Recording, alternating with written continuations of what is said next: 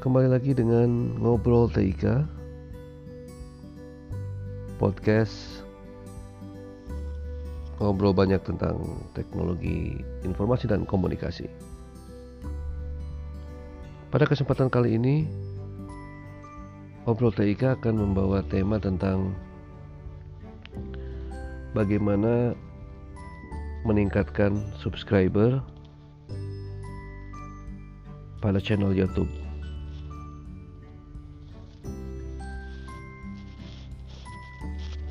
Beberapa langkah yang perlu kita lakukan. Pertama adalah konsistensi upload video. Rekomendasi dari YouTube itu satu minggu satu kali. Anda bisa uh, upload di hari di mana mungkin kalau Anda masih baru saya sarankan hari Selasa dan hari Kamis.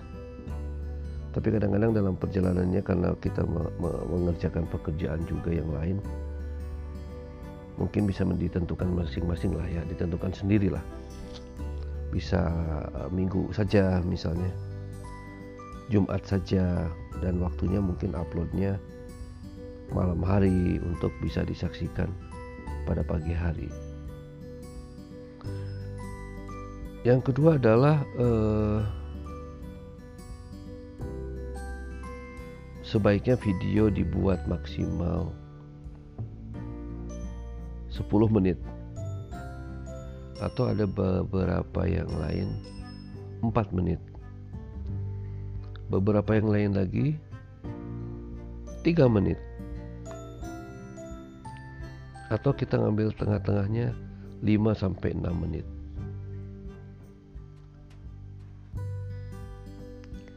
Berikutnya adalah uh, setelah uh, video diupload di YouTube, kita sosialisasikan video tersebut di sosial media untuk mengundang uh, penonton ya, penonton channel yang kita buat maksudnya menonton video-video pada channel YouTube yang kita buat. Dan terakhir,